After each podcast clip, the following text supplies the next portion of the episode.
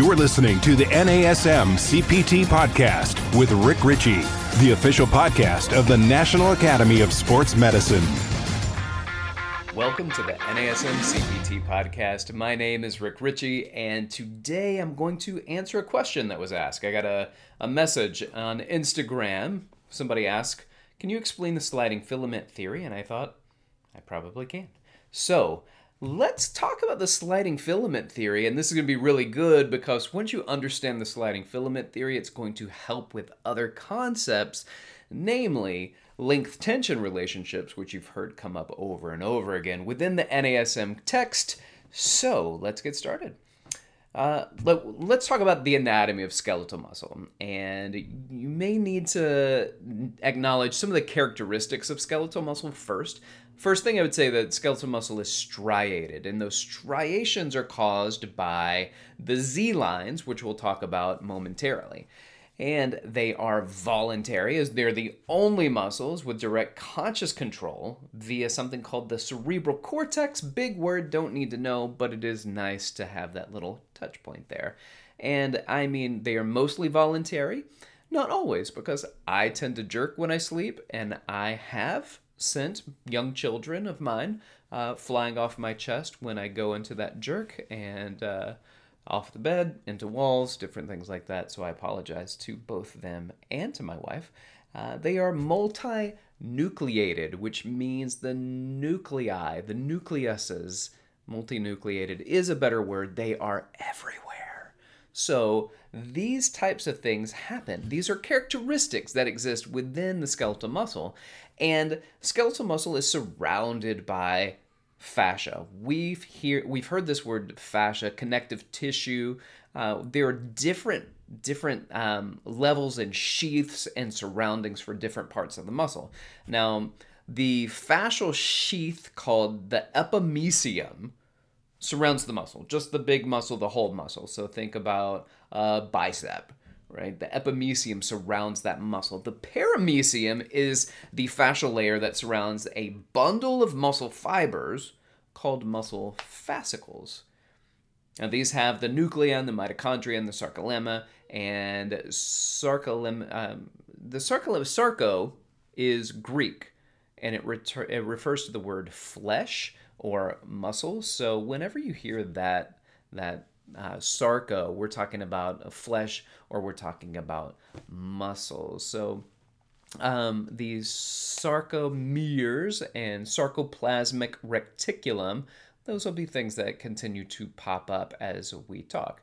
So the fascia follows the muscle. Oh yeah, well let's go inside. Let's go even deeper. So inside the perimysium, there is then the muscle fibers, the myofibrils, and they're surrounded by another fascial sheath called the endomysium. So you have the epimysium, perimysium, and endomysium. You have the muscle muscle itself, the muscle fascicles, and then all the way down to the muscle fibers or the myofibrils. And the fascia all combine. So as the muscle tapers off towards the end, that fascia, that connective tissue, kind of uh, tapers together and it forms the tendons, and the tendons anchor the muscles to the bone. So, the muscle fibers or cells contain bundles of protein inside of them called, you've heard them before, actin and myosin. And you've probably heard one is a thick filament and one is a thin filament. I'll give you just one moment. Think to yourself which one is which. Which muscle is a thin filament? Which muscle is the thick filament? Well, I remember this because myosin sounds like muscle, and it's and and I like to think about having big muscles, right? So the myosin is the thick fiber, and that's just how I remember it. And so the actin and myosin they work together to contract, and so they attach this thing called the functional unit of the cell called the sarcomere, and it goes from Z line to Z line. Now, the Z line to Z line is simply what gives the skeletal muscle its striated look, which we talked about as characteristics of skeletal muscle. It has striations, but it's simply a result of the alternated actin and myosin patterns, which creates this zigzag appearance. And when a muscle contracts, it actually brings the Z lines closer together. So actin is the thin filament, and the myosin is the thick filament that attaches to the actin via something called cross bridging. All right, so the myosin head is going to reach across and grab the actin and it's going to pull the Z lines closer together. But there are going to be some force fields in the way. Force fields in the way, blocking the actin, and it doesn't want that to take place. It doesn't want the contraction to take place. And the force fields are called troponin and tropomyosin. So these force fields, troponin and tropomyosin, they're blocking the actin, so muscle contraction cannot take place unless. So if you've ever heard of ATP, and it is known as the energy currency of the cell, then they will need to cash in here in a moment, along with a few other things, including calcium. So that's that's going to buy us out of some situations in a little bit. So let's look at when a motor unit sends a nerve impulse. That nerve impulse is called an action potential. It's a potential. It has it's not going to necessarily create the uh, the contraction, but it creates a potential telling it to move. Hence the motor part of the motor neuron creating movement. It causes the muscle to release a chemical called acetylcholine and acetylcholine. That's something that's important because what that's going to do, it's going to release from that electric potential, it's going to release calcium. Uh, sorry, sorry, uh, scratch that. Calcium is a big part of the muscle contraction. In this, it's going to create uh, sodium as a graded potential, and this electric energy is now starting to convert or starting to switch over into chemical energy and along the sarcolemma, it causes the sarcoplasmic reticulum and the T tubules to begin to release calcium. Now, calcium is the right thing, and these calcium ions cause the muscle to contract, leading to the term, if you've ever heard it, it's called excitation contraction coupling. So we excite the muscles, and the muscles contract. We have an electrical impulse, and we have a chemical impulse and it creates a mechanical force. And those Z lines, as we talked about in that functional unit of the cell called the sarcomere, get closer together. So when calcium is released, it binds to one of the force fields. Now remember, we've got force fields called troponin and tropomyosin. Well, calcium is going to move one of the force fields out of the way. All right, so it's troponin, and troponin loves calcium. And when they connect, it pulls the other force field, tropomyosin, away from the site, and then the actin and the myosin, the actin is the thin filament, the myosin is the thick filament, and it creates a head on the myosin that reaches over to the actin and grabs it. Well, it can grab it. Now, why? Because there's no force field. There's no force field there. Well, now that it grabs it, it's it's in this position. It's it's ratcheted back, and once it grabs it, whoosh, it moves it. Once that connection makes, it moves it. But we've got something that's going to have to take place when the myosin head reaches up to the actin, thanks to the calcium, getting the force fields out of the way, pulls those Z lines closer together. Hence the sliding the actin myosin, uh, the actin sliding over the myosin, hence the sliding filament theory or sliding filament model of muscle contraction. But since the actin no longer has force fields, it it's being touched by the myosin and it's saying, I need something to make this let go of me.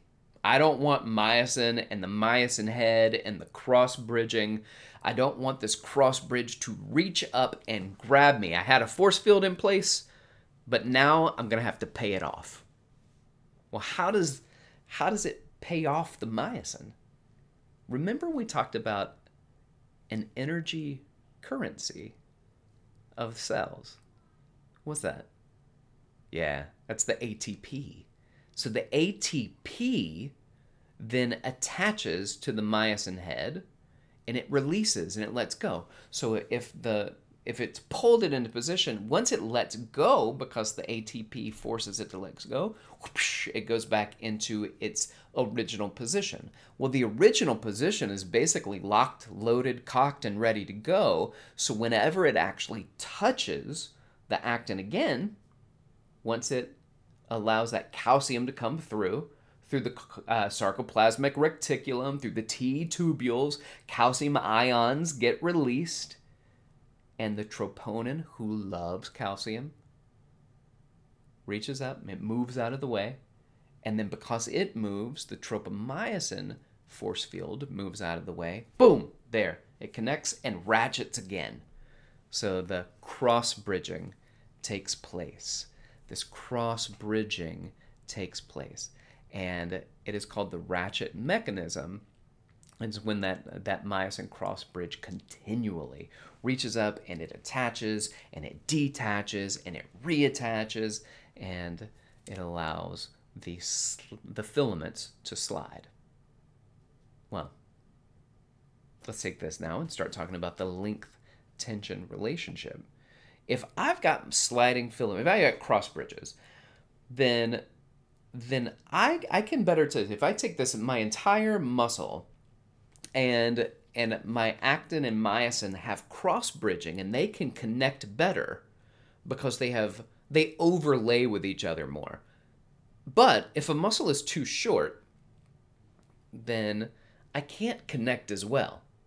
I want I want this. I want it to be uh, completely connected where the cross bridging takes place. But if it's too short, the muscle's too short, there aren't enough cross bridges. And it can't contract as well. Also, if the muscle is too long in a lengthened position, there are not enough cross bridgings to take place to ratchet that muscle into position. So it's more challenging for a muscle to be in a lengthened position. So think about this. Think about um, um, a, a bicep curl, just a standing bicep curl and then there's something else called a preacher curl, and then there is uh, an, an incline curl where you're just kind of you know, lying back a little bit and your arms are hanging behind you. Well, in a preacher curl, you're in a shortened position. And that shortened position in the bicep, because the flexion at the shoulder, makes it more challenging for the bicep to flex. There's also a lever length issue that's at play there. But there are two things at play there's a lever length issue, and there is a cross bridging issue.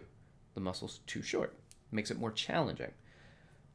Now, if I go into a decline position or an incline position, I'm leaning back and my arm's kind of behind me and I'm going into extension in my shoulder and it's then lengthening my bicep. Is that going to be easier or harder than standing upright and doing a bicep curl or keeping the arm right next to the body? Well, just like it was harder in a shortened position in the preacher curl, it's going to be harder in a lengthened position in that incline curl. Well, you're stronger in from that neutral position. Doesn't mean you can't practice those other things. It's just there's a length tension relation there. and says there's an optimal length at which we can produce optimal strength.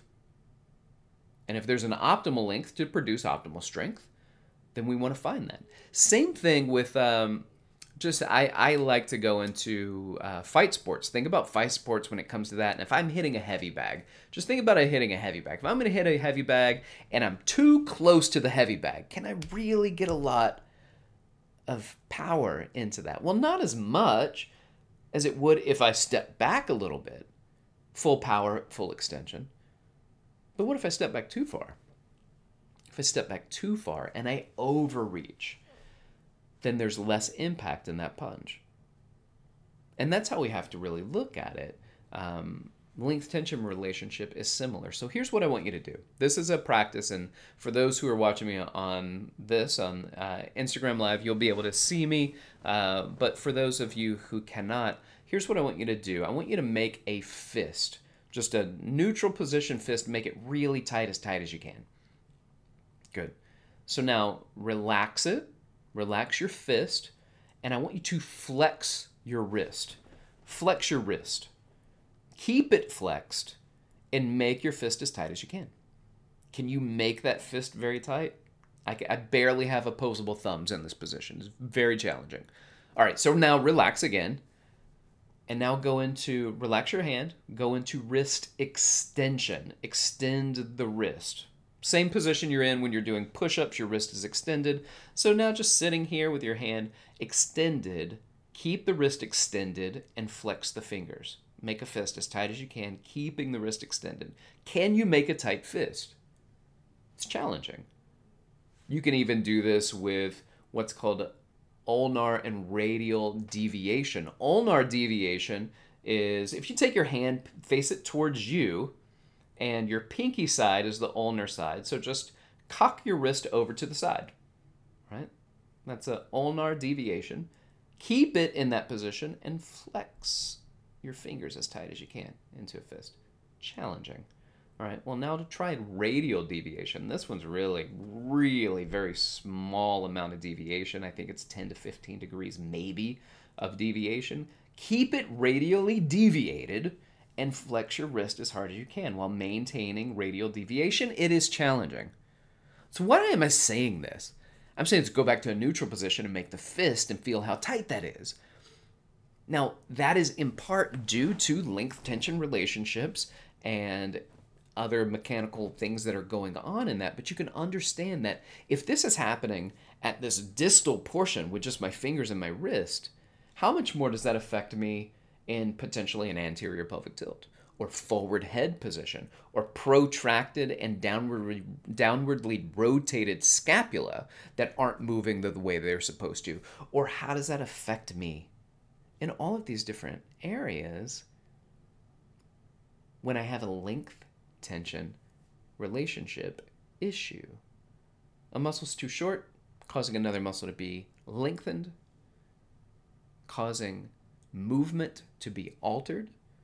And we get into another conversation in the future. We'll talk about length tension relationships and force couple relationships and joint arthrokinematics.